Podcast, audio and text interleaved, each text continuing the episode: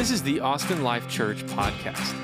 For more information, please visit us at austinlifechurch.com.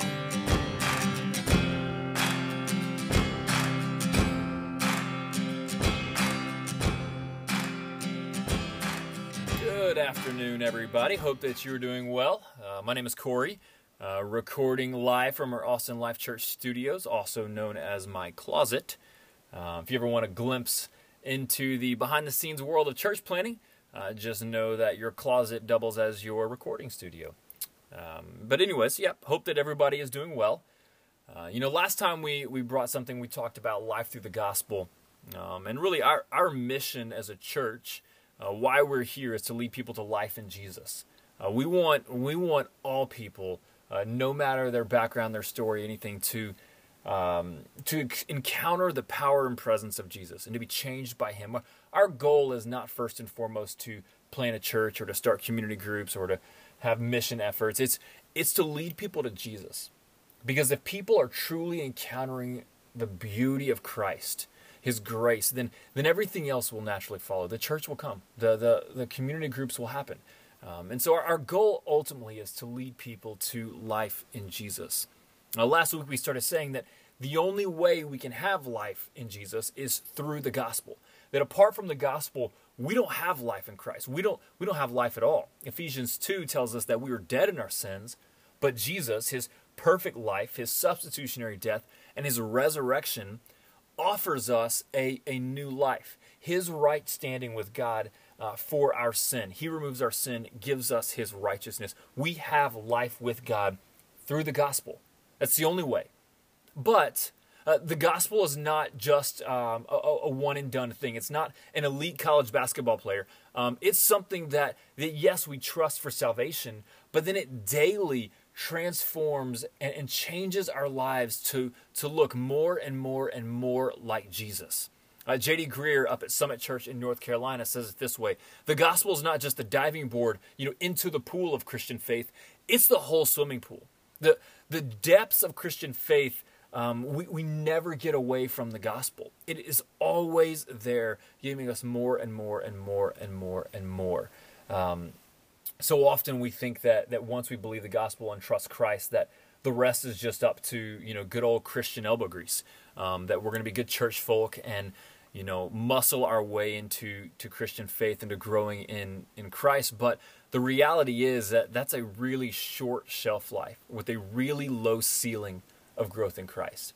What ultimately motivates us to grow in Christ for the long haul and to never really stall out is to continually taste and see over and over and over again how great God's God is, how great his his steadfast love for us is demonstrated through Christ, through the gospel. Um, I, I, read a quote once that said, uh, "The fire to do for Jesus comes from being soaked in the gasoline of what was done by Jesus." That the fire to do, to live a life of Christian faith, comes from being soaked in the gasoline of what was done by Jesus. That the gospel changes us, fuels us from the inside out to love and live for Jesus.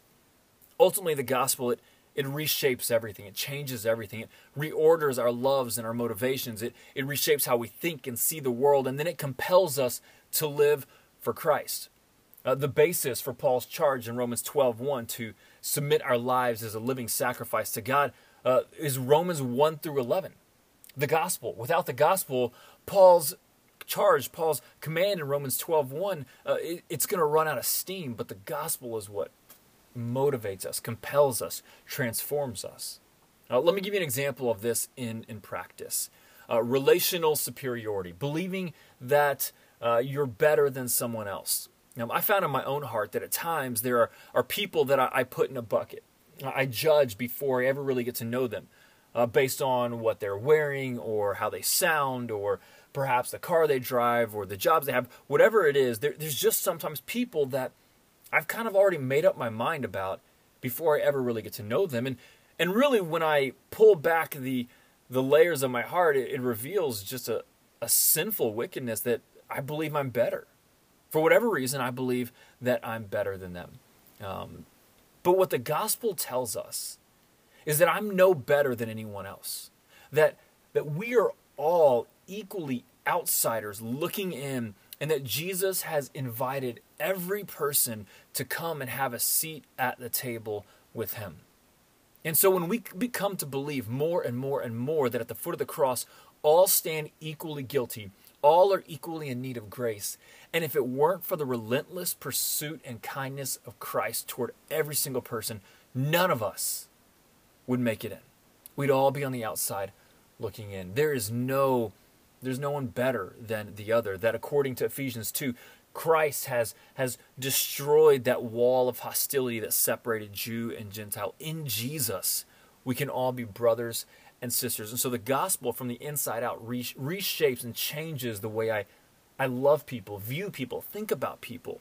You know, and it's not necessarily immediately, but over time, the more I immerse my life with the gospel, the more that I began to see people the way Jesus does, love people the way Jesus does, think about people the way that Jesus does. And so the gospel is what changes me.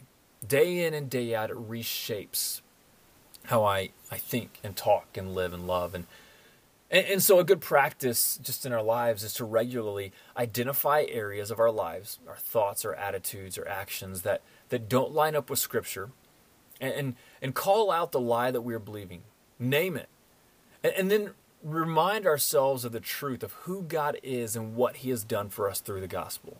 So, for instance, again, relational superiority. It says that I believe I am better, but the gospel tells me the truth is I'm no better than anyone else. And God's steadfast love is for all people. And in Christ, we can be forgiven equally, brothers, sisters. And the more I remind myself of that truth, the more I see myself as the outsider needing Christ's love and grace, the more I then look at others in the same way that Jesus looked at me.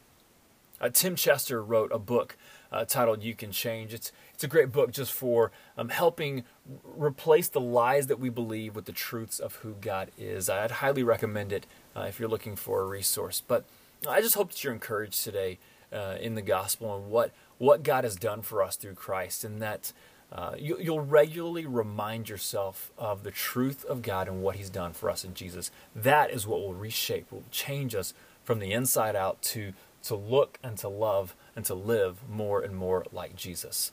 Uh, I hope that you have a great day. Um, I look forward to sharing more with you soon. Cheers. Thanks for tuning in to the Austin Life Church podcast. To help support us, please take a second to rate and review us on iTunes and visit us at austinlifechurch.com.